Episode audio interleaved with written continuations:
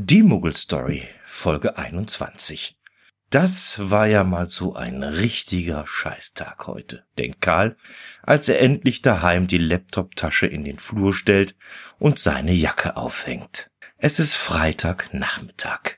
Normalerweise ist Karl dann immer gut drauf, weil ja das Wochenende kommt und er sich Zeit für seine Familie und die Hobbys nehmen kann. Aber heute ist er nachdenklich. Auf der Fahrt nach Hause ist am S-Bahnhof Marienplatz ein Mann zusammengeklappt. Soweit Karl das sehen konnte, nicht sehr viel älter wie er selbst. Glück im Unglück, dass wie zufällig gerade eine kleine Gruppe von Sanitätern mit auf dem Bahnsteig standen. Die waren eigentlich auf dem Weg zum Stadion, um da beim heutigen Fußballspiel ihren Dienst zu schieben.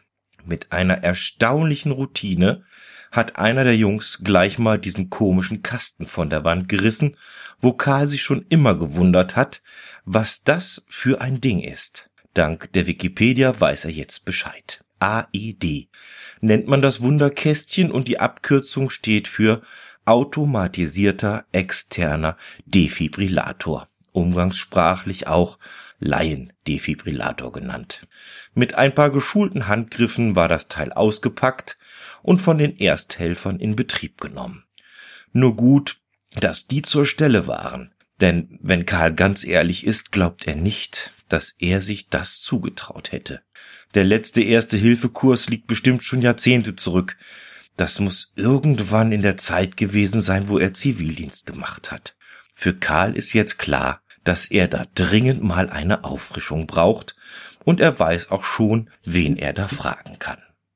Sein Kumpel Andreas arbeitet ehrenamtlich beim Rettungsdienst. Rotes Kreuz oder Johanniter? Da ist Karl sich nicht ganz sicher, aber das ist in dem Fall ja auch egal. Das nächste Mal, wenn er Andreas trifft, wird er nachfragen, wann und wo man da einen Erste-Hilfe-Kurs machen kann und ob da auch gezeigt wird, wie dieses AED zu bedienen ist. Nach dem Abendessen klingelt das Telefon und Peter ist dran. Gal, du alter schwere Nöter, wie sieht's aus bei dir? Im Gasthof Iserwinkel spielt heute Abend eine Oldie-Band. Ich würde dich so gegen 20 Uhr abholen und dann lassen wir es mal ein wenig krachen. Was meinst? Och, ja, nee. Ich weiß nicht. War heute nicht so doll der Tag. Eigentlich wollte ich nur noch aufs Sofa, ein wenig Babylon 5 schauen oder vielleicht auch einfach nur direkt ins Bett. Und dann erzählt Karl, was am Marienplatz passiert ist. Ja, dann erst recht, sagt Peter. Wer weiß schon, wann es uns vom Stangerl haut. Ich bin um acht bei dir, keine Widerrede, und zack, hat Peter aufgelegt. Knapp zwei Stunden später steht Karl mit einem kalten Bier an der Theke gelehnt im Isarwinkel und hört der Band zu, wie sie die alten Klassiker spielen. Satisfaction von den Stones, Massachusetts von den Bee Gees, ja, und was nicht fehlen darf, das gute alte Knocking on Heaven's Door. Na, das passt ja, denkt Karl.